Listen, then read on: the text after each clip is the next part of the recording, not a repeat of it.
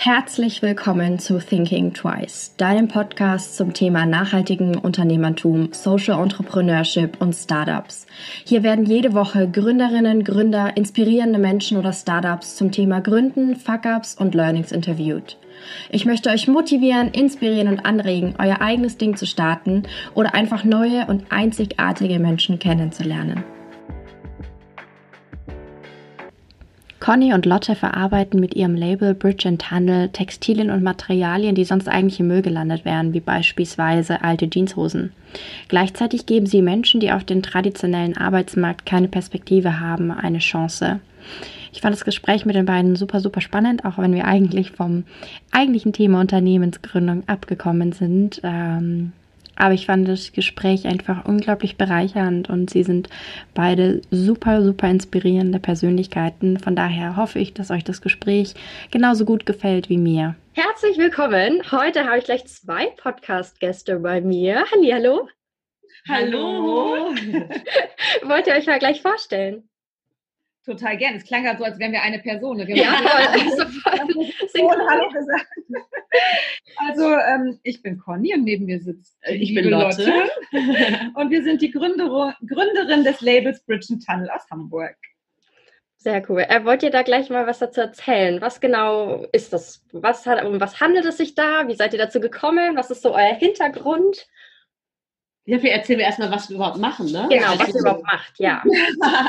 also wir haben in Hamburg-Wilhelmsburg eine eigene Produktionseinheit, wo wir ganz tolle Sachen für unser eigenes Label fertigen. Mhm. Ganz tolle Sachen sind ähm, Wohnaccessoires, Taschen etc. Und das machen wir auf zwei ganz besondere Art und Weisen. Und zwar erstens äh, nachhaltig auf äh, Materialseite.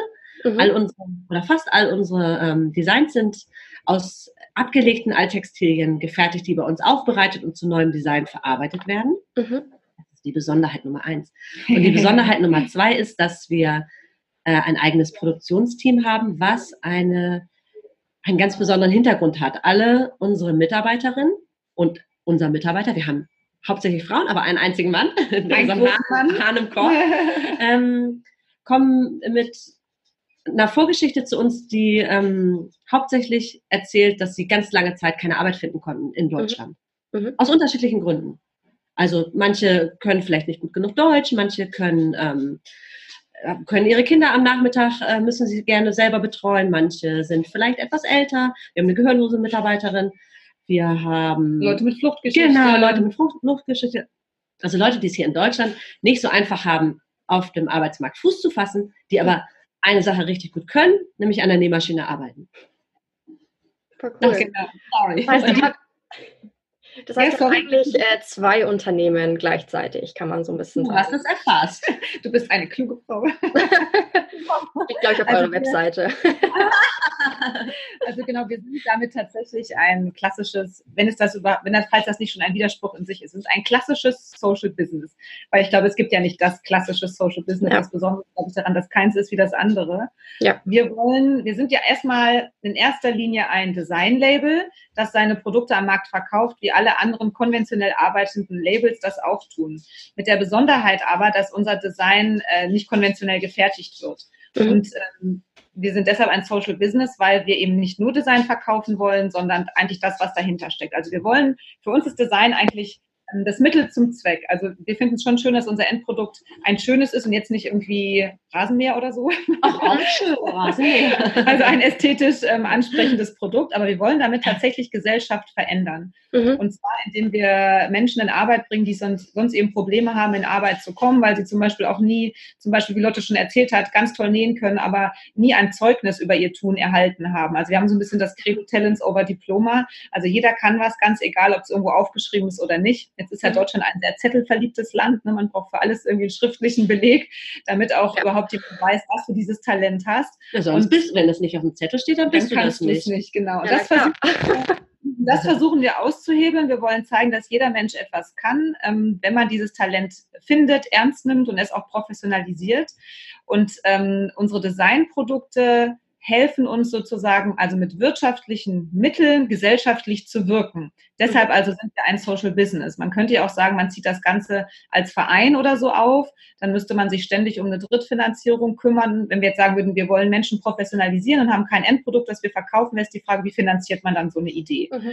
Deshalb sind wir als Social Business, also sind als gemeinnützige als gemeinnützige GmbH organisiert, tatsächlich dabei, jeden Tag zwei Welten zusammenzubringen, die ähm, oft nicht so viel miteinander zu tun haben, nämlich eben dieses gesellschaftliche Wirken, dann das Ganze aber mit wirtschaftlichen Mitteln zu tun. Das ist total cool und spannend, aber auch wahnsinnig nervenaufreibend. und vor allem gibt es da keinen ausgetretenen Pfad, den man gehen kann. Genau. Ne? Also wir stehen sehr, sehr häufig für, vor Problemen oder vor Herausforderungen. Herausforderungen. Herausforderungen, ja, besser, ne? Von neuen Herausforderungen, wo, äh, wo wir noch niemanden fragen können, wie man sowas eigentlich mhm. macht. Ja. Weil es einfach keinen Masterplan gibt. Ja.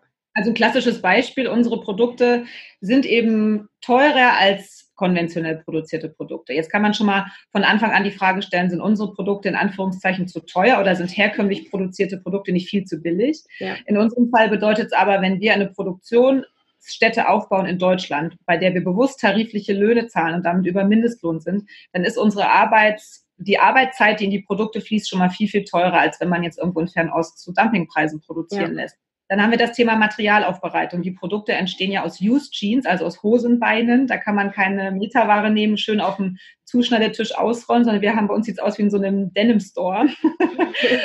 das ist oben hinzugepackt mit ganz viel Hosenbein und die aufzubereiten ähm, und so zuzuschneiden, dass sie später in, in, Designs überführt werden können, ist auch sehr zeitaufwendig. Ja. Das alles zusammen kostet sehr viel Geld und macht das Produkt von Anfang an schon viel teurer als ähm, herkömmlich industriell produzierte ähm, Designs. Äh, für uns ist es aber genau gut so, dass es so ist.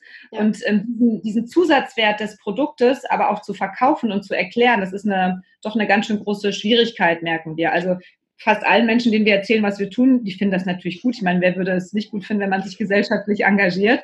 Und wenn man dann erzählt, ja, aber so ein Rucksack kostet dann ähm, 190 Euro, dann schlucken manche. Viele sagen auch, boah, ist ja auch Handarbeit, ne, ist in mhm. Deutschland produziert, das verstehe ich. Aber man muss tatsächlich den, sozusagen das Plus, was hinter unseren Produkten steht, immer wieder erklären. Mhm. Und das macht es natürlich am Markt für uns schon herausfordernder als ähm, für Labels, deren Produkte sich von außen vielleicht gar nicht unterscheiden, weil sie auch irgendwie einen coolen Style haben, die aber nur die Hälfte kosten. Ja, total. Und das dann auch wirklich ja, transparent auch zu kommunizieren an den Endkonsumenten, ja. damit er dann auch wirklich diesen Mehrwert zu schätzen weiß. Mhm. Ja. Ganz genau. Man kann sich bei uns ja jedes Produkt auch customizen lassen. Ja. Also wir haben so ein bisschen herausgefunden nach einer Weile, dass die Leute es total schön finden, ihre Lieblingsjeans, vielleicht hast du ja auch eine oder auch ähm, deine Hörer und Hörer.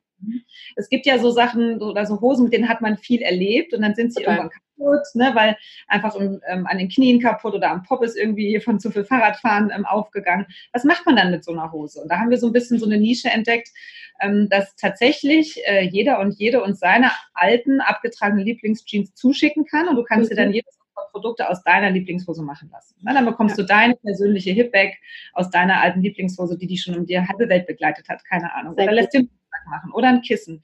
Und für solche Leistungen, das ist ganz interessant, dahinter fragen die wenigsten, warum das einen bestimmten Wert hat. Ne, was ist dann sowas? Das ist ja dein eigenes, deine eigene Hose, die mhm. wird liebevoll aufbereitet, bekommt ein neuen, neues Gesicht eben als Tasche oder Kissen da steht die Wertigkeit, die wird nicht in Frage gestellt. Ja, auch, die, auch der zeitliche Aufwand wird da ja, nicht in Frage genau. gestellt. Genau. Ne? Da sind Leute, freuen sich richtig auf ihr Produkt, auch wenn es nicht morgen verfügbar ist. Mhm. Sondern machen sich auch ganz, ganz gerne die Mühe, die Sachen zu verpacken, zu uns zu verschicken, gespannt drauf zu warten, was draus wird. Da, da glaube ich, passiert diese Wertschätzung mhm. schon während, während überhaupt das äh, Bestellprozesses. Ja. Aber ist das Endprodukt das ist ja genauso wie genau, wie genauso customized, als wenn genau. wir eine vorhandene Used Jeans aus dem Schrank ja. ziehen. Und vor allen Dingen sehen uns, wir haben so viele Jeans, wir haben mit Sicherheit welche, die genauso aussehen wie die. ja, die wurden auch genauso geliebt und genauso gerne ja. getragen. Aber wenn es halt das eigene, ähm, das eigene Textil ist, ist es vielleicht auch nochmal aufgeladener. Und mhm. diese, ähm, diese, äh, vielleicht auch die Wertschätzung, die man sich selber als, als Kunde gegen, mhm. ähm, die, die man sich entgegenbringt, ne? indem man sagt, das lasse ich extra für mich anfertigen und extra für mich. Mhm. Setzt sich jemand in die Maschine und fertigt das. Ich glaube, das ist das, was viele Leute auch noch bewegt. Ja, ne, was, was es halt sehr besonders macht. Ja. ja, und vielleicht auch, dass man wirklich sieht, okay, ich schicke eine Hose hin und bekomme mhm. was anderes zurück. Also da ist vielleicht dieser direkte Bezug nochmal eher da, als wenn man es einfach nur in Anführungszeichen bestellen würde bei euch. Ja, das, was wir so Wiedergeburten nennen. Ne? Genau, ne? Da geht ja. mal von vorne los mhm. ja. und ein Stil kann noch länger im Kreislauf bleiben, wenn, wenn du so willst. Ne? Ja. Also es ist noch nicht vorbei mit, die Jeans passt nicht mehr, ist kaputt und sieht bescheuert aus. Die kommt jetzt in Müll. Nee, ja. die kriegt mal was, ein ganz neues Leben und sieht auch noch mal ganz neu aus. Das ist ja das mhm. Verrückte. Wir bereiten ja alle Sachen so auf, dass im Grunde nicht zu sehen ist, dass das ein Textil ist, was schon geliebt und gelebt wurde. Ja. Das sind neuwertige Produkte, die bei uns die Werkstatt verlassen. Mhm. Ich finde es auch ähm, erstens super, dass ihr denen irgendwie so ein neues Leben gibt, weil ich meine, dieser Jeansstoff, der ist ja noch super gut. Der hat ja oft einfach diese Hose nur eine kleinen, wie gesagt, am Poppers. Aber ja. sonst ist der Stoff ja noch super toll und ähm, und auch sehr haltbar, ne? Das ja, ein, total, toll. Das Material, mhm. ja.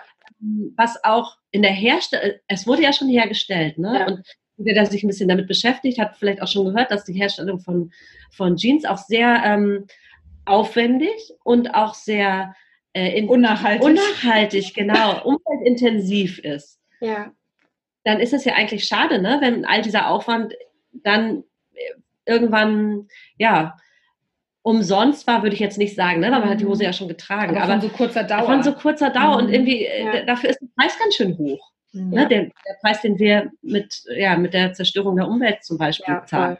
Voll, voll. Und ich glaube, viele äh, Menschen wissen das nicht oder haben es nicht so präsent. Ich äh, habe da in jedem Fall früher auch dazu gehört. Also wenn man äh, hört, dass für die Herstellung einer Jeans ungefähr 8000 Liter Wasser benötigt werden, das sind ja über 50 randvolle Badewannen, um ein, ein, ein eine ja. Jeans sozusagen herzustellen. Das ist ja absurd. Und dann ja, ähm, so viele neue Styles, die jede Saison neu suggerieren. Jetzt brauchst du aber Boyfriend Cut, jetzt brauchst du eine Schlaghose. Jetzt mal eine andere Waschung. Jetzt eine mit ganz vielen Löchern. Mumfit und so, genau. Und dann ähm, haben viele, äh, viele, viele Frauen viele, viele Jeans im Schrank, tragen aber zwei, drei, die halt gut passen und der Rest, der ist eigentlich irgendwie über und entsprechend sammelt der sich eben auch an so Abgabestellen an, mit denen wir zusammenarbeiten und dann. ist es ja umso schöner, wenn ähm, Textilien, die eigentlich nur so ein kurzes Leben hatten, bei uns so eine, ja, nochmal eine zweite Runde gehen. Genau, und vor allem diesen, dass äh, auch die Menschen den Bezug wiederherstellen zu der, ja. zu der eigenen Verantwortung, die mit dem Kauf oder mit der Produktion von einem Kleidungsstück einhergeht. Mhm. Ja, das hat man voll. ein Kleidungsstück wird ganz häufig im Grunde nur konsumiert. Mhm. Ja. Dass am anderen Ende der, der Lieferkette jemand sitzt, der auch dieses Kleidungsstück für dich extra angefertigt hat. Mit seinen eigenen mhm. Händen an einer echten ja. Nähmaschine. Es gibt keine Maschinen, die einem das ab, wir haben schon oft gesagt, eigentlich müsste auch in jeder Jeans oder in jedem Produkt von großen konventionellen Playern auch, wie H&M ja. oder anderen, müsste überall ein Schild drin stehen, wo Handmade draufsteht. Ja, voll. Ja, Maschinen, die das machen. Voll. Ich glaube, man hat oft diese Vorstellung oder manche Leute, dass das wie aus so, einem, so einer Maschine rauskommt. So ja, ich glaube, die Vorstellung, nicht mal die Vorstellung ist da. Ich glaube, man stellt es sich nicht vor. Die Sache erscheint im Laden und man denkt nicht an, wo ist es sozusagen geboren, sondern die, in dem Moment, wo sie gesehen wird im Laden, dann wird sie relevant, dann möchte man sie haben und man macht sich gar keine Vorstellung darüber, auch was für ein, was für ein Entwicklungszyklus da vielleicht vorher mhm. steht. Ne? Ja. Ich glaube, das sind andere Nachhaltigkeitsthemen, wie zum Beispiel ähm, sich mit regionalen Produkten mhm. zu ernähren. Vielleicht, ich meine, es hat ja auch viele, viele Jahre gedauert, bis sich das Thema durchgesetzt hat. Ne? Ich erinnere ja. noch äh, früher ähm, keine Ahnung, Leute, die man aus der Schule kannte, deren Eltern so ein bisschen ökomäßig ja. unterwegs waren, die wurden bemitleidet. Naja, und es gab dieses große Hauptsache billig, billig, billig. Genau, ne? genau. Ja, Aber das, ja. das ist viel näher, das ist uns viel präsenter. Ne? Also man kann ja. ähm, sich einfacher vorstellen, wie es auf dem Bauernhof, glaube ich, zugeht oder auf dem Feld, als sich jetzt eine Textilproduktion mhm. vorzustellen. Mhm. Und ich glaube, je weiter ein Thema weg ist, desto abstrakter wird es, desto mehr blendet man es auch aus und erfreut sich dann einfach an ja, an dem Glück des Konsums in dem Augenblick, wo man es erwirbt. Und wir versuchen eigentlich da so ein bisschen mit der Art und Weise, wie wir produzieren, entgegenzuwirken. Wir merken ja. auch, wenn Leute in die Werkstatt kommen, das lässt einfach niemanden kalt. Das ist total schön zu sehen. Ich glaube, wir könnten hier so voll für Tupperpartys veranstalten. Wollen wir nur nicht so gerne. Einfach, also wenn Menschen herkommen und sehen, wie eine Produktion abläuft und die Menschen sehen, die hier arbeiten, unseren Produkten ja auch das Gesicht geben, das macht was. Es lässt einfach niemanden ähm, unberührt. Ja. Das steigert auch tatsächlich die Wertschätzung ja. ähm, der Ressource Textil, aber auch der Ressource Mensch, die involviert sind. Ja, ja. Ich finde es aber, ja, was sie gesagt hat, dass diese Wertschätzung auch gegenüber dem Textil nicht mehr so da ist. Ich meine, wer repariert noch seine Hose oder wer gibt seine Schuhe zum Schuster und macht die Sohle neu oder also. Also das ich gestern. Ja, das ist aber auch. ich auch, aber ähm, es ist halt nicht mehr so, es ist nicht mehr ja, so normal. Da gibt es auch einen ganz verrückten Negativkreislauf. Natürlich reparierst du eine Hose, die aus minderwertigem Material ist, mhm. die also schnell kaputt geht. Reparierst du nicht, weil der der Reparaturaufwand dann häufig in keinem Verhältnis steht zu ja. dem zu dem Neukauf. Vor allem bei Socken oder so, ne? Ja. Kann, kann, also, man sich ja heute für 5 Euro ein Sechserpack Socken so ungefähr ja. kaufen. Wer stopft da noch sein Loch? Und bei vielen, bei mhm. vielen Schuhen auch. Also ja. ne, natürlich kann man sich gute Schuhe sehr schön neu besohlen lassen. Wenn du dir aber sage ich mal, herkömmliche Schuhe, deren Sohle sowieso schon nicht so lange hält, neu besohlen lässt für, ich weiß nicht, was hat dein Besohlen gestern gekostet? 25 Euro. Ja, genau. Ja. Wenn der Schuh 39 gekostet hätte, sage ja. ich jetzt mal so. Und dann sollst du ja. ähm, für 25 Euro neu besohlen. Mhm. Oben hat der aber auch schon so Falten, dass du weißt, der, der reißt da bald. Hm, dann, ja. ja, da kann man sich das auch gut überlegen, ne? ob, ja. ob das überhaupt Sinn macht. Also der, ein Schlüssel kann ja sein, einfach auch sehr viel mehr wieder auf Qualität zu achten. Voll. Dann nutzt das nämlich. Mhm. Ja, voll. Ich glaube auch viele Leute, die rechnen nicht so wirklich. Also rechnen im Sinne von wirklich, okay, wie viel kostet dieses Paar Schuhe, wie oft muss ich mir dann ein neues Paar Schuhe kaufen, weil es so oft kaputt geht und wäre es nicht sinnvoller, ein teures Paar Schuhe zu kaufen, weil das ist auf lange Zeit wesentlich günstiger. Also ich glaube, so rechnen ganz viele Leute nicht. Kann, wenn man sich das leisten ja. kann, ist das sicherlich eine ja. absolut schlaue, äh, schlaue Überlegung. Ja, also wir total. schon auch auf das, diese Frage, weil wir sind auch große Verfechter davon, eben mehr auf Qualität als auf Quantität zu setzen, ne? eher zu schauen, wie, bekommen, wie bekommt man den eigenen Schrank voll mit nur Lieblingsstücken, ja, also nicht so ja. wahllos zu shoppen, sondern zu schauen, woran habe ich richtig lange und auch nachhaltig Freude. Weil wenn wir jetzt zum Beispiel ähm, unser Produktionsteam anschauen, bei uns arbeiten alle auf Halbtagsstellen.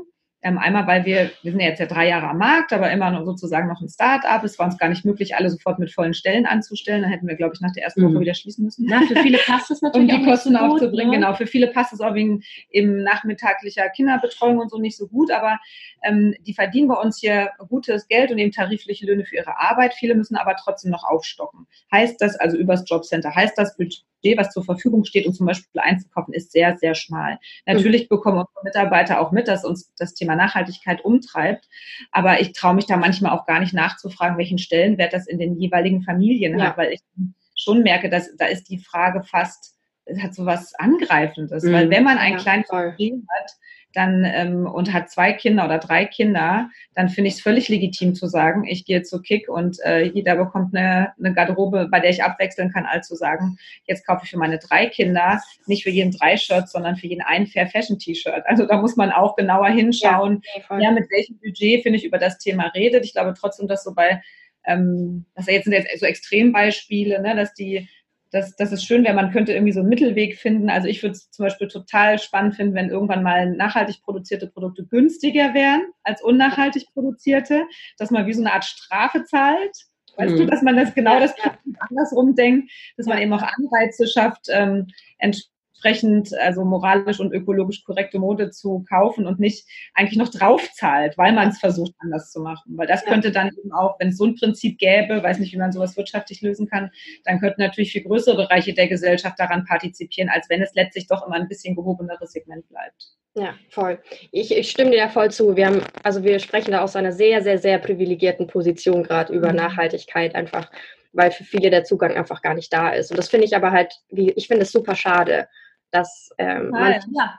dass man sich theoretisch nachhaltige Sachen, also ich bin Studentin, ich musste auch sehr, sehr, sehr arg drüber nachdenken oder ich kaufe sie gebraucht. Ähm, mhm dass der Zugang gar nicht so da ist, einfach so für die breite Masse, sage ich jetzt mal. Genau, ich finde, so was du sagst, Secondhand ist ja ein guter Ansatz. Ne? Ich meine, das ist ja oft äh, mal günstig, man kann tolle individuelle Sachen finden, ja. wenn man Lust hat, auch zu stöbern und zu suchen. Aber zum Beispiel unsere Mitarbeiter, wenn, wenn man da mit Secondhand kommt, viele kommen eben aus einer langen, aus einer Geschichte von einer langen Zeit der Arbeitslosigkeit. Für die ist Secondhand eben nicht das mit, hat was mit Vintage. Ja hat nichts mit Vintage zu tun und so, ja. ich finde tolle Teile, sondern es hat was von Bedürftigkeit. Mhm. Wenn die die mhm. Möglichkeit haben zu wählen zwischen Klamotten, die ihnen gespendet werden oder Sachen, die sie von ihrem eigenen Geld neu kaufen können, zum Beispiel bei irgendeinem Textildiscounter, kaufen sie die neuen Sachen. Ja, ja. Ja. Weil sie dann die Wahl haben. Ne? Sie ja. haben die Wahl ja. auszuwählen aus einem größeren Sortiment als aus einem begrenzteren Secondhand-Sortiment. Und der Aufwand also, für ähm, ein stilvolles, sage ich mal, Secondhand-Shoppen mir macht Secondhand-Shoppen ganz großen Spaß, weil ich ja, finde, äh, findet man ganz, ganz tolle, sehr besondere Teile. Aber das ist mehr wie eine Art äh, Jagd oder Schatzsuche ja. oder so. Ja, ja. Ne, da, da, muss man Lust drauf haben und da muss man irgendwie auch ein bisschen Zeit investieren und vorher sich genau überlegen, wo kriege ich das äh, her, ne? Ja. damit nämlich nicht dieses Gefühl davon ist, ach, ich ziehe irgendwelche Reste an von irgendjemand anders. Das ist ja, ja genau. das ist ja ein ganz anderer, ganz anderer Ansatz. Mhm. Total. Und wenn du aber ganz andere Themen hast eigentlich in deinem Leben, als dich jetzt mit, mit äh, schönen Teilen zu belohnen, schön zu shoppen, mhm. sondern wenn es bei dir darum geht, ähm, dass äh, hoffentlich alle Kinder gesund und gut ernährt und irgendwie äh, gut gekleidet sind und hoffentlich äh, nicht zu viel Ärger mit irgendwie mit Behörden oder so auftaucht, dann hast du keine keinen Kopf nee, nee, nee. Für, für, eine langwierige Schatzsuche oder, oder, oder mhm. Jagd nach tollen Sachen. Da geht es einfach darum, ähm, ganz rudimentäre Bedürfnisse nicht nach Mode, sondern nach Kleidung zu befriedigen. So. Ja. Ja. Und ich glaube, dieses Thema, das ist, ich weiß nicht, ob dich das auch so umtreibt wie uns. Jetzt fragen, fragen wir dich einfach mal was. mal kurz ja, im Podcast.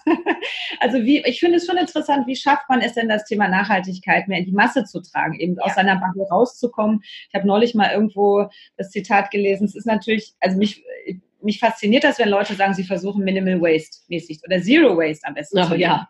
Ne, es braucht ja so Utopisten, die Leute inspirieren, die zeigen, es geht auch ganz drastisch anders. Aber das Zitat war dann irgendwie so, äh, was helfen uns, bisschen ketzerisch, aber ich fand es vom Grundgedanken was helfen uns, was hilft uns, wenn 0,00001 Prozent der Gesellschaft Zero Waste ja. leben, ähm, als wenn vielleicht 70 Prozent der Gesellschaft äh, sich auf Minimal Waste einlassen würde. Ja, also wie kann man eigentlich auch so ein bisschen undogmatisch, undogmatisch praktisches Anfangen eines nachhaltigen Konsums hin, an dem viele mitmachen können, weil dann die Masse wieder mhm. zählt. Ja, voll. Ähm, also ein paar Leute, die es natürlich zu Recht sehr ernst nehmen und das mit ihrem vollen Herzblut unterstützen, ähm, aber die ja leider oft untergehen. Vielleicht braucht es aber eben auch genau die Utopisten, um so einen Mittelweg hinzubekommen und zu sagen, das schaffe ich nicht, aber es, es regt mich ja. an, darüber nachzudenken, wie kann ich Plastik vermeiden. Genau, die Schwelle darf halt nicht so hoch sein, dass man nicht von vornherein denkt, das kann ich gar nicht schaffen. Ja, das genau. ist viel zu hoch. Dafür, dafür, das ist hauptsächlich bei mir mit ganz, ganz viel Verzicht und Einschränkungen verbunden. Ja, ja.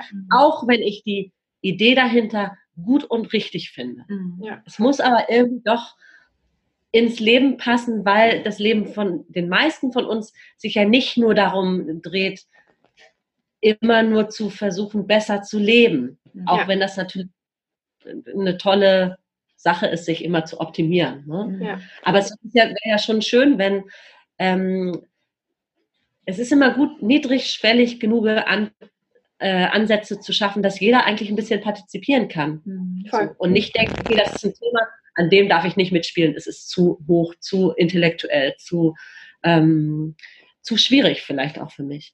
Ja, voll. Ich finde aber auch dieses Thema Verzicht, was du gerade gesagt hast, dass das einfach so dieses, man darf den jetzt nicht irgendwie suggerieren, dass die dann auf einmal ihre Bananen nicht mehr kaufen dürfen und ihre Orangen und ach, keine Ahnung, Blaubeeren gehen nicht oder keine Ahnung. Ihr mhm. Nutella, selbst wenn sie es mögen, dürfen sie nie wieder kaufen. Das ist so, das finde ich voll schwer und ich finde auch, dass diese Utopisten da sein müssen, um so ein bisschen so einen radikalen Denkprozess anzustoßen. Ja. Und aber und überhaupt die Themen erstmal aufzubringen. Genau, ne? genau. Und die polarisieren natürlich total und ich glaube, das ist auch wichtig. Aber ich glaube, manchmal geht es dann in so eine super krasse Richtung dass mhm. ähm, man dann auch alles perfekt machen muss. Und ähm, wenn man sich dann ein Veganer nennt oder ein bisschen weniger Plastik verwendet und so, dann muss das immer perfekt sein. Und wenn man dann auf einmal einen Riegel kauft, dann ist man gleich so, oh Gott. Mhm. Oder wenn man ein Stück Käse probiert oder whatever. Ähm, und das finde ich so schwierig, dass das dann gleich, dass man so in, Kast, in so verschiedene Kisten gepackt werden muss. Aber ja, es wird ja nicht. auch noch mal meine Wasserflasche, hatte ich irgendwie vergessen, ich hatte so einen Brand ich musste mir was zu trinken kaufen. Es gab in dem Laden kein Glasflasche, habe ich mir eine, zumindest eine, äh, eine wiederverwertbare Plastikpulli mit Wasser gekauft. Ja. Und habe die, das glaube ich hinterher noch erzählt, mhm. Leute, ich habe die ganze Zeit gedacht, hoffentlich sieht mich keiner. ja, nach dem ja. Motto, dann werde ich bestimmt gerührt. Ich dachte, die Alternative wäre, ich verdurste. Also so hat sich angefühlt. Ich wäre natürlich nicht verdurstet. Ja, ja. Es war mir ein ganz interessanter Effekt, dass ich dann fast schon wie so ein, so ein Schamgefühl hatte.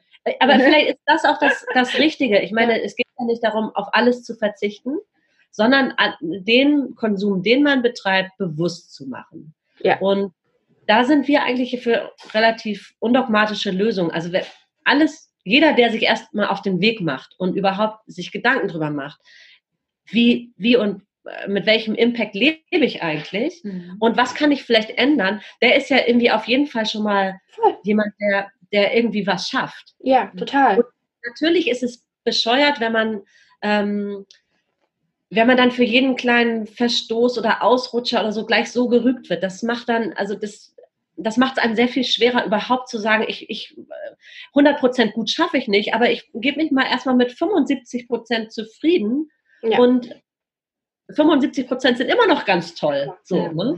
voll. Ich finde aber auch, dass es dann, also wenn man sich fragt, wie schafft man überhaupt, dass das Thema Nachhaltigkeit auch eine Relevanz bekommt für zum Beispiel Zielgruppen, die ganz andere existenzielle ja. Probleme haben als unsere eins. Stichwort auch äh, Leute aus unserem Produktionsteam. Da denke ich auch immer, dass es kann doch nicht sein, dass eine Handvoll Utopisten dieses Thema äh, nach vorne trägt, oder dass es ein Mädchen aus Schweden braucht, das die Weltgemeinschaft aufrüttelt, damit jeden Freitag so viele Menschen auf die Straße gehen. Es braucht politische Regeln und Gesetze, mhm. die zum Beispiel Einwegplastik verbieten, verbieten oder, oder, oder. Wenn es bestimmte ja. Dinge nicht mehr gibt, wenn die nicht verfügbar sind, dann gibt es die nicht mehr. Dann kann man sie auch nicht konsumieren. Also man kann doch nicht an jemand vielleicht, der Hartz IV bezieht, appellieren und sagen, bitte kauf keine Plastikprodukte. also dann, man muss einfach sagen, das darf es nicht geben, ja, weil es, genau. ist un, es ist unnötig. Es ja. ist nicht nötig, dass man seine also im Grunde wie mit den Plastiktüten. Mhm, Bis vor genau. kurzem habe ich gedacht, ach Gott, dann werden die Plastiktüten abgeschafft. Wie leben dann denn Leute? Ja, es funktioniert ja wunderbar. Ich habe gar nicht gemerkt, dass es gar keine Plastiktüten genau. mehr gibt in vielen Läden. Es geht nämlich doch, und ich glaube, der große Aufschrei ist auch ausgeblieben. Mhm, die ja. Leute organisieren sich ein bisschen anders und es ist, das ist jetzt ja nun nicht schwer, eine Baumwolltüte, Tasche, irgendwas mitzunehmen. Das ist ein ganz, ganz kleiner, äh, kleine Umstellung des eigenen ja. Lebens. Aber ich ne, von selber haben es die Leute nicht gemacht. Ja. Ich glaube auch, dass es so bequem ist, so wie es gerade ist, ist einfach. Ja. Dass die Leute es gewohnt sind, das hat man halt schon immer so gemacht ja. und es ist einfach ja. so da. Und es ist verfügbar, dann nimmt man das natürlich auch gerne mit. Und genau. dann hat man immer eine kleine Ausrede, warum man jetzt heute unbedingt auch nochmal eine Tüte mitnimmt. Ja, genau. Ne? Sonst ja, mache ich das ja immer. Aber dann ist es nicht mehr verfügbar, hat auch keiner gemerkt klappt doch wunderbar. Ja, voll. Nee, ich bin da voll bei dir. Ich glaube auch, wenn ich dann immer Leute im Supermarkt sehe, die Bananen in eine Plastiktüte packen, dann bin ich schon wieder durch. Weil ich so, wow, die Natur hat sich echt was dabei gedacht, irgendwie Schale rumzumachen. Warte mal, wie wäre es denn, wenn eine Banane verpackt wäre von außen mit einer Schale, die man dann auch noch, auch noch so eine biomäßige Schale, die man vielleicht nachher noch kompostieren kann. Verrückt. Verrückt, oder? Ähm, da denke ich mir auch so, da dürften diese Sachen einfach nicht da sein, also diese Plastiktüten. Und dann würden sie sich nicht nutzen.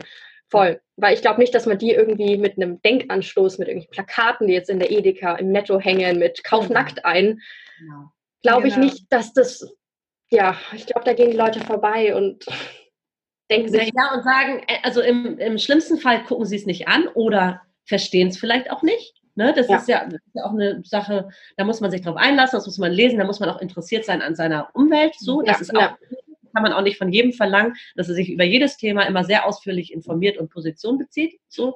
Und dann ähm, gibt es immer Ausreden. Also es gibt ja immer einen Grund, warum man da jetzt heute gerade mal nicht dran mhm. teilnehmen kann. Da gibt es aber auch so, so eine mutlose Regierung wie in. Deutschland, ja, oh. die hier einen ein Klimapaketchen verabschiedet, wo äh, sich mir die Haare aufstellen. Paketchen denke, ist süß gesagt. CO2-Steuer okay, aber dann wird die Pendlerpauschale erhöht. Ähm, ja. Also wenn, weiß ich nicht, also wo bleibt das ernsthafte Commitment der Politik für ein Thema, das von globaler Wichtigkeit ist. Es gibt nur diese eine Erde. Also ich verstehe das wirklich nicht, wie, wie ja. es so schwierig sein kann, das Thema, ja. dem Thema die Ernsthaftigkeit zu geben, die es verdient hat, ohne dass gleich alle sagen, ja, na toll, dann kann ich nie wieder in Urlaub fahren oder was. Darum geht es das ja nicht. Das stimmt ja auch gar nicht. Einfach eine, auch eine Wertigkeit wieder für Dinge zu schaffen.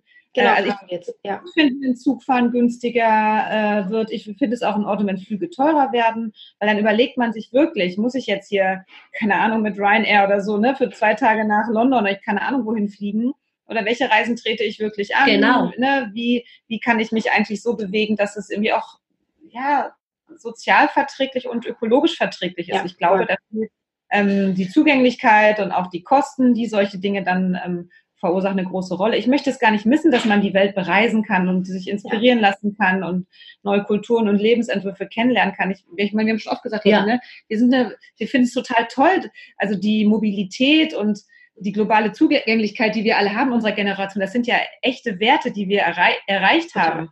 Die werden ja durch den Klimawandel, finde ich, nicht geschmälert, sondern eher besonderer, dass man eben zweimal überlegt, ne, wo fahre ich hin, wann nehme ich das Geld in die Hand. Und ich finde es dann auch nicht in Ordnung, wenn man dann so eine so super schnell in so Diskussionen gerät. Wie, ihr macht doch ein nachhaltiges äh, Modelabel und du und dann fliegst du? Ich denke, was hat das eine denn mit dem anderen hm, zu tun? Gar nicht, ja. Da genau. geht es um diesen Perfektionismus. Ja, oder genau. so dieses das ähm, muss hundertprozentig kann man das nicht schaffen. Nee, ne? nee, soll man, also muss man ja auch nicht. Der Anspruch muss ja nicht da sein. Ja, genau. Die andere Sache ist, wofür wir uns natürlich committen könnten, ist innerdeutsche Flüge, das ist Quatsch. Genau. Also voll. Ne, auch vom Aufwand ist das Quatsch. Ja, ja, voll. Wenn du nach München fliegst, sage ich mal so, bist du von hier mit zum Flughafen fahren und von da wieder zurück, bist ja genauso lang unterwegs mit, wie mit dem Zug. Ja, ja. Dann kannst du innerhalb Deutschlands bitte einfach mit dem Zug fahren. Ja, ich würde es auch besser Aber es muss dann halt auch entsprechend ja. nicht dreimal so viel kosten. Genau. Ne? Ich, ich würde es auch, wenn du wenn die Diskussion da auch so ein bisschen differenzieren würde zwischen wie viele Urlaubsreisen tritt man mhm. an oder wie viele Menschen machen eigentlich vielleicht fünfmal in der Woche Businessflüge. Voll. Ja. Also, die eigentlich bei der Technologie heute auch gar nicht mehr so äh, nötig sind. Ne? Immer wird gesagt, Mensch, Digitalisierung, alles rückt zusammen. Ich meine, wir sprechen jetzt ja auch, kann ich ja kurz verraten, ne? wir sitzen nicht neben äh, Sophia, wir machen das sozusagen durch Kabel und äh, Remote. Und, ja, ganz ja, verrückt genau. miteinander. Ist alles möglich. Wir sehen uns dabei sogar. Ja, ne? ja krass. Das ist möglich, dass wir jetzt hier, ich weiß gar nicht genau, wo du sitzt. Irgendwo. Ja. Also, wir müssen gar nicht zu dir rüberjetten. Und das geht ja bei vielen anderen Sachen auch, nur weil es immer so war und weil immer der Chef von hier nach da gejettet ist und weil das vielleicht auch zu so einem gewissen Lifestyle dazugehört, irgendwie mega busy mit dem Flugzeug hin und her zu düsen. Äh, was soll das? Also auch ja. neulich hatten sie doch irgendwie ähm, irgendwo hatten sie veröffentlicht, was so an ähm, Reisen äh, unsere Abgeordneten zwischen Berlin und ihrem Wohnort und Brüssel und so weiter ähm, hin, ja, hinter sich bringen. Das ist, das ist absurd, was da an Kilometern sozusagen verflogen wird. Ähm, ich glaube, das, das ist einfach so, weil es immer schon so war. Ja. Aber da kann man sich ja auch überlegen, gibt es heute vielleicht Mittel und Möglichkeiten, das mal anders zu machen? Ja, aber über sowas wird tatsächlich ja gar nicht geredet. Es wird immer nur über die privaten halt, Geht halt auch so schon immer gut. Ne? Ja, das stimmt. Brauchen wir nicht drüber sprechen. Es fällt dann eher auf, wenn so Größen wie Leonardo DiCaprio setzt sich doch ziemlich für Umweltschutzthemen ein. Und ich weiß jetzt nicht, zu welchem Event äh, er geladen war, aber da kam irgendwie raus, dass er mit seinem Privatjet dann innerhalb von weiß ich nicht, äh, 48 Stunden, er kam mit diesem Privatjet schon zu diesem Klimagipfel oder keine Ahnung, wo er da war und flog dann wieder woanders hin und so. Ne, dann wird das so als Beispiel genommen. Jetzt setzt er sich schon ein, er ist doch so bekannt, dann kommt er aber mit dem Privatjet. Ich meine, jo, dass ich, ja, weiß ich nicht, klar, auch Leonardo DiCaprio könnte sich in Zug setzen. Oder die aber dafür muss, dafür muss aber die Infrastruktur natürlich auch ja. toll stimmen. Ne? Ist, aber ich meine, das wird natürlich so, so einem ja, großen bekannten Gesicht angekreidet, anstelle um mal zu schauen. Was ist denn eben mit den vielen Fliegern allein der Bundesrepublik Deutschland? Ja, ne? ja. Ich meine, da kann man ja nicht mal sagen, Kleinvieh macht auch Mist. Ich glaube, da kommen ordentliche Flugmeilen zusammen, wenn man sich ne, so viel Business Und Deutschland anschaut. ist voll das kleine Land, wenn du so ja. willst. Ne? Na, wir gehören ja auch zu einem der größten CO2 äh, ja, ne? also, ja, mhm. voll. Aber wie gesagt, da geht es nicht um Verzicht, dass man jetzt nicht mehr in den Urlaub fahren geht, sondern wirklich ja. um dieses bewusste Wahrnehmen auch von Momenten, so dass man sagt, okay, muss ich jetzt nach, keine Ahnung, Hamburg oder so fliegen? Ja. Oder genau. was ist mir jetzt wichtig auch? Oder was priorisiere ich jetzt? Oder muss ich jede Ferien in den Urlaub fahren? Oder genau. muss ich auch abwägen und tatsächlich, genau. Äh, du sagst, ein bisschen so ein Innehalten und einfach zwei oder dreimal über Entscheidungen nachdenken, die man antritt. Ne? Ja. Also aber ich will auch schon ja. mit dem Zug auf dem Buckel haben. äh, ja, ne, man arrangiert sich ja mit den Themen. Also Lotte hasst Zugfahren. Ich hasse Zugfahren. Es liegt am ja, ich hasse es. Ich sitze immer neben, außer wenn Conny mitfährt, immer neben ganz unangenehmen Leuten. Mein Zug fällt auf jeden, essen oder ja, gekochte Eier. Oh mein nein! Fällt auf jeden Fall aus. Immer wenn ich fahre, weiß ich schon, mein Waggon ist auf, also mein Waggon fährt auf jeden Fall nicht mit. Ach Gott. Aber die gute Nachricht ist, sie fährt trotzdem mit. Ich fahre trotzdem und ich mache immer so einen kleinen kleinen Nachrichtenupdate zu Conny, wo was mir schon wieder alles schiefgegangen ist. Ich kultiviere das natürlich auch. Ja. ja. Aber äh, ich finde. Ich fahre total gerne Zug. Ich fahre auch super gerne Zug. Ja, WLAN noch besser Schön. funktioniert. WLAN geht bei mir nie. Bei mir geht's immer. dann fahren wir mal zusammen, dann ja. wirst du sehen, wie, wie was alles schief sein kann. ja, ja, voll, voll. Finde ich gut. Ja, ähm, ich finde es auch lustig, weil ich habe das Gefühl, manchmal man wird irgendwie so, vor allem durch diese ganze Social Media, Instagram-Welt, so beeinflusst, dass man so super fancy, ganz besondere Orte entdecken muss ähm, und ganz weit weg eigentlich, nur dann zählt ein Urlaub. Und ähm, eigentlich gibt es bei uns in der Gegend und bei euch auch so schöne Orte, die man ja, ja. auch mit dem Zug oder mit dem Fahrrad oder I don't know. Ähm, ja, da habe ich manchmal das Gefühl so, es gibt noch so viel zu entdecken und man muss jetzt gar nicht nach Bali fliegen. Ja, nee. naja, aber wie oft würdest du nach Bali fliegen? Ja. Das machst du einmal im Leben, ein einziges Mal ja. vielleicht. Und zwar nicht jeder in seinem Leben. Ja. So.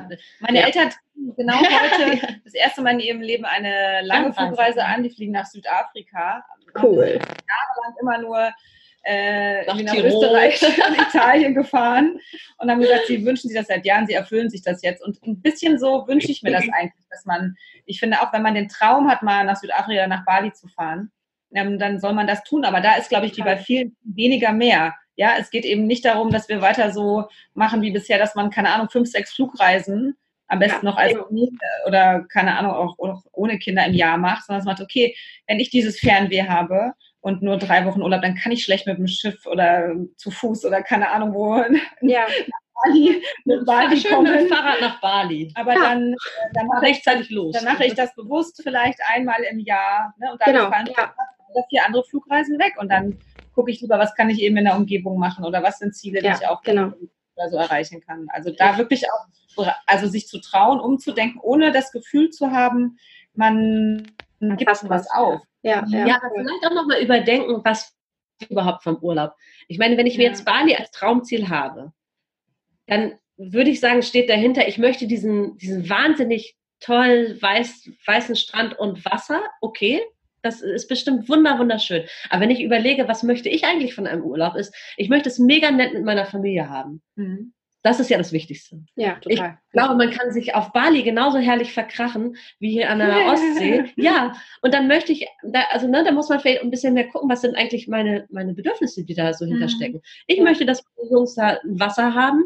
Das muss aber jetzt nicht das türkise Bali-Wasser sein. Die freuen sich über alles Mögliche. Also wir können auch ähm, also wir können ans Mittelmeer fahren mit dem, mit dem, Zug oder wie auch immer. Wir können aber auch mal einen Sommer hier im Norden verbringen oder so. Mhm. Ne? Das, ja, total. Da, da geht es mir eigentlich eher darum zu überlegen, was, was steht hinter meinem Urlaub, nämlich Erholung und gemeinsame Zeit. Mhm. Ja, total. Und dann ist der Ort, da muss man sich einfach, ja, nicht hundertprozentig egal. Ich stelle mir jetzt vor, vier Wochen Zelten in Norwegen, Norderney. auf Norderney im Regen. Da, da, sind wir dann bestimmt nicht so äh, nicht erholt danach. Ja. Aber ähm, ne, es müssen jetzt nicht die ganz großen Ziele sein, dass meine Kinder in der Schule angeben können, krass, wir waren äh, hier und da und in äh, Australien und dann auf dem Rückweg noch, ja, äh, in Thailand so ungefähr. Da, so läuft mein Leben ja. Ja, ja, nee. Ja, wir fliegen ähm, auch nach Südafrika tatsächlich über Weihnachten und das ist ah, unser, unser gemeinsamer Familienurlaub, unser und das ist schön, da freut man sich das ganze Jahr drüber. Das ist was ganz ja. Besonderes und ähm, ja, da, keine Ahnung, da freut man sich wirklich das ganze Jahr auf diesen, auch auf den Flug, weil es ist was Gemeinsames, es ist einfach mhm. schön und ähm, dann weiß man das auch wirklich zu schätzen, auch diese mhm. Reise, die man so auf sich nimmt. Ähm. Ja, dann kann man ja auch kompensieren und so, ne? Also ja. genau, gibt es ja auch ja, wenn man sich ja mal so ein bisschen eingedacht hat. Zumindest Mittel, die einen dann ein bisschen besser fühlen lassen, dass man das antritt. Und das soll aber trotzdem nicht bedeuten, dass man sich auf diese Reise nicht freuen darf. Ganz im genau, Gegenteil. man soll sich auch nicht irgendwie so riesig auch für meine Eltern, dass sie die Reise antreten, lange, lang ja. ersehen, sie sind mords aufgeregt. Ich bin immer gespannt. Geil. Ähm, jetzt sind wir ganz schön von eurem Unternehmen abgekommen. Worum ging es nochmal? Über die Gründung eigentlich. Das ist jetzt so ein bisschen untergegangen. Wir könnten ewig das war, hier das war dir. trotzdem ganz, äh, ganz, ganz interessant. Ich glaube, das, das, wofür Bridge and Tunnel steht, das sind alles Themen, die wir jetzt auch in den anderen Themen einfach ja. mitbesprochen ja. haben. Und es ist ja an ganz, ganz vielen Punkten um ein bewusstes, wertschätzendes Leben, würde ich jetzt vielleicht mal zusammenfassen, mhm. oder? Ja, sehr also, ja wirklich. Ich habe Lottes Absegnung, das freut mich. Also bei uns ist ja das Thema Wertschätzung wirklich ein riesengroßes. Einmal an den Menschen, die bei uns arbeiten, also mal hinzuschauen, wer kann eigentlich was. Es muss nicht verbrieft sein. Jeder hat ein Talent. Nehmt doch die Leute in ihren Talenten ernst, egal ob sie lange arbeitslos waren, äh, nichts hören können, Fluchtgeschichte haben, was auch immer. Also wie kann man wieder auch die Menschen und in unserem Fall dann auch die textile Arbeit wieder mehr wertschätzen. Genauso bei der Ressource, die wir hier verarbeiten. Ne? Gebrauchte Jeans haben noch viel, viel mehr verdient als nur den Altkleidercontainer. Also noch besser ist es natürlich, wenn sie noch getragen werden können. Aber wenn sie das nicht mehr können, dann lohnt es sich nochmal auch wertschätzender über das Material nachzudenken. Und ich fand alle anderen Themen, die wir jetzt so ähm, angeschnitten haben, wie verreist man, wie isst man, ähm, keine Ahnung, wie, wie verhält es sich mit äh, weniger Plastik äh, ja. im Alltag zu benutzen. Das hat ja auch alles was mit Wertschätzung an unsere Umwelt, mhm. unsere Mitmenschen, ähm, das große Ganze zu tun, von dem es ja eben nur eins gibt. Da muss ja. man einfach irgendwie global zusammenstehen und nicht denken, so, ja, nach mir die sind Flut. Genau, da geht es auch nochmal um Verantwortung. Ja, ne? total. Jeder von uns hat, auch wenn es nur eine ganz kleine ist, ja Verantwortung für das, was er tut und dann damit auch für das, was er für, ein, für einen Einfluss auf andere hat und auf, äh, auf Umwelt etc. Mhm. Also ich glaube, das ist bei uns im Kleinen so und das setzt sich ja im Großen so fort. Ja, ne, dass man nicht, dass man kein passiver ähm, Empfänger immer nur von Sachen ist, sondern dass man im Grunde aktiv Sachen entscheidet und aktiv Sachen macht und dadurch auch, auch wenn es nur ein ganz kleiner äh, Einfluss ist, einen Einfluss auf ganz viele kleine Dinge hat, die im Großen und Ganzen irgendwie große Sachen bewirken. Ja, ja. und ich glaube auch, wenn man sich dieser Verantwortung bewusst ist tatsächlich, dann handelt man gleich ganz anders und vielleicht auch mhm. wertschätzender gegenüber der Umwelt und den anderen Menschen. Wenn man sich mhm. einfach weiß, man ist jetzt nicht passiv einfach da und läuft mal so mit, sondern ja. man kann auch was bewirken und hat eine Verantwortung irgendwie gegenüber viele, den kommenden Generationen. Genau, ich glaube, viele glauben nicht, dass das eigene kleine Handeln etwas bewirkt. Das ist immer so dieses, ja. die da oben machen doch irgendwas. Ach, ich kann eh nichts. Genau, das was ändert ja eh schon? eh nichts. Genau, ja. wenn, wenn ich jetzt äh, weniger Flüge oder ähm, weniger ähm, Plastikmüll äh, produziere, äh, genau das Gegenteil ist ja der Fall, weil man steckt ja auch immer andere Menschen an und jeder Total. kleine Beitrag ist wichtig und ich würde es einfach toll finden, wenn, wenn, weiß ich nicht, wenn man mit Menschen, mit denen man über das Thema, wie kann ich anfangen, irgendwie nachhaltiger unterwegs zu sein, wenn das so eine, ich weiß nicht, so, eine, so ein Vibe kriegen würde, dass jeder Bock hat, dabei zu sein bei der mhm. Bewegung. Denkt so, oh, jetzt soll ich mich da auch noch beschränken. Ja. Es ist so, wir versuchen auch bei unserem Label immer, immer, immer, soweit es geht, ohne den dogmatischen Zeigefinger auszukommen. Wir zwingen niemanden Fair Fashion zu kaufen, sagen nicht jemand, der Fair Fashion kauft, ist besser als jemand, der Fast Fashion kauft. Ja. Aber es macht Bock, es, oder wir wünschen uns, dass es den Leuten Bock macht, uns zuzuhören, unsere Arbeit kennenzulernen, weil wir finden, es macht Spaß, über faire Mode nachzudenken, ja. weil sie viel mehr ist als nur ein Beinkleid. Ja, es ist ähm, so viel mehr, was ja, was auch Werte transportiert, die einen, glaube ich, äh, längerfristig glücklich machen als eine andere Klamotte. Verurteilen kann, was nicht tut. Also Nachhaltigkeit soll, soll Spaß machen, das wünsche ich mir total. Mhm. Ja, also das würde ich mir auch wünschen. Und vor allem, dass die Leute wirklich, wie du sagst, Bock drauf haben. Dass es einfach ja. so was Cooles ist. Was es darf nicht immer nur um Verzicht ja. gehen, sondern um auch Genuss. Das ja. ist was, ein ganz, was ganz Genussvolles. Ja, wie das Lieblingsstück, dass man immer weiß, wenn man es anzieht. Man sieht super aus. Ja, genau. Und es ist auch Heute sehe ich wieder gut aus. Ja, das ist, ich meine, das ist ja die, das, was an Mode Freude macht. Dass man irgendwie ein, ein, Bild von sich produzieren kann, was einem ganz, ganz doll gefällt. Ja, das stimmt. Wo man das Gefühl hat, mein Äußeres spiegelt mein Inneres genau. wieder. Und das ist doch eine, das ist doch eine, eine lustvolle, Spaß, spaßige Geschichte. Ja. Das darf, natürlich könnte man sagen, Mensch, alle Leute dürfen nur noch in Einheitssack- und Ascheuniform laufen. Aber das ist ja nicht das, was wir mit Mode ausdrücken wollen. Ja. Also Mode ist mehr als Kleidung. Und das macht auch bei Fair Fashion Spaß. Einfach Voll. sein finden und sein, seine Lieblingsteile sich ähm, rauszusuchen und die mit ganz viel Freude zu tragen, weil man weiß, man, die stehen einem einfach besonders gut. Ja, ja, toll. Und sie transportieren jetzt nicht irgendwie eine komische Nachricht, sondern eben wirklich so, okay, ja. ich habe darüber nachgedacht und mir sind die Werte ja. wichtig und mir ist es wichtig, dass es irgendwie nachhaltig, fair und unter sozialen Aspekten gut produziert worden ist. Also das ist genau, ja das dazu. Ja, das kommt noch dazu. Genau. Genau. Und das muss eigentlich cool werden, dass man sagt, okay, da sind die Leute stolz drauf, dass sie das irgendwie ja. transportieren. Ja, voll.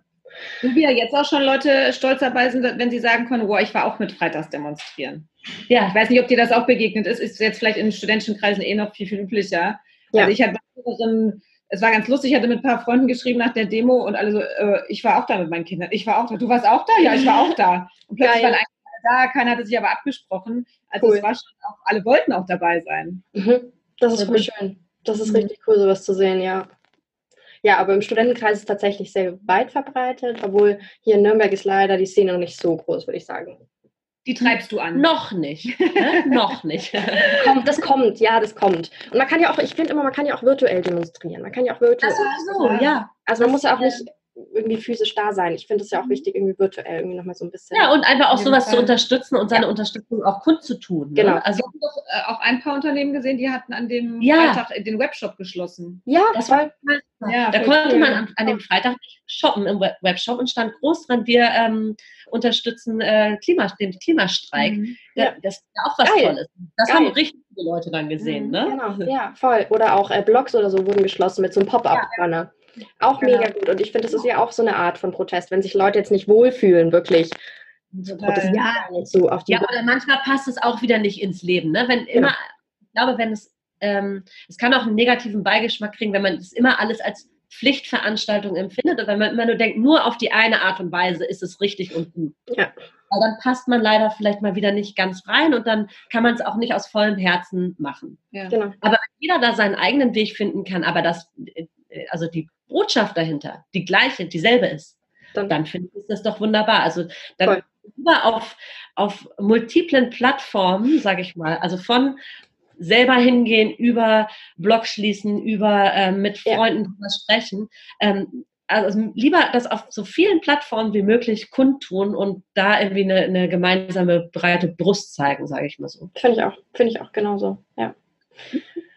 Krass. Dankeschön für eure Zeit und für eure ganzen. Wir sind jetzt so krass abgedriftet von meinem eigentlichen Thema. Ich glaube, es ist mir noch nie passiert. Letztlich geht es doch um ein interessantes Gespräch, oder? Voll, eben. Deshalb habe ich jetzt auch gar nicht versucht, es wieder zurückzuholen. Ich habe gedacht, nee, jetzt lasse ich es einfach mal, einfach mal laufen. Lass sie reden. ja, genau so. Nein, so entstehen doch immer die schönsten Gespräche. Von daher. Ähm, Super. Vielen, vielen lieben Dank. Ähm, ich werde natürlich euren Webshop und natürlich euren Instagram verlinken, damit die Leute euch finden können und sich ähm, Unikate anfertigen lassen können, wenn sie wollen. Ähm, und ja, sobald die Folge online ist, sage ich euch natürlich Bescheid. Toll. Cool. Ja, sehr, sehr cool. Voll cool. Dann nochmal vielen Dank. Ja, vielen Dank. Ja, vielen Dank euch. Sehr schön. Ja. Ich hoffe, dir hat diese Folge gefallen. Wenn ja, erzähle es gerne weiter an andere wundervolle Menschen, Freunde, Familie und lass es sie wissen. Du kannst mich auch sehr gerne bewerten und dann freue ich mich aufs nächste Mal.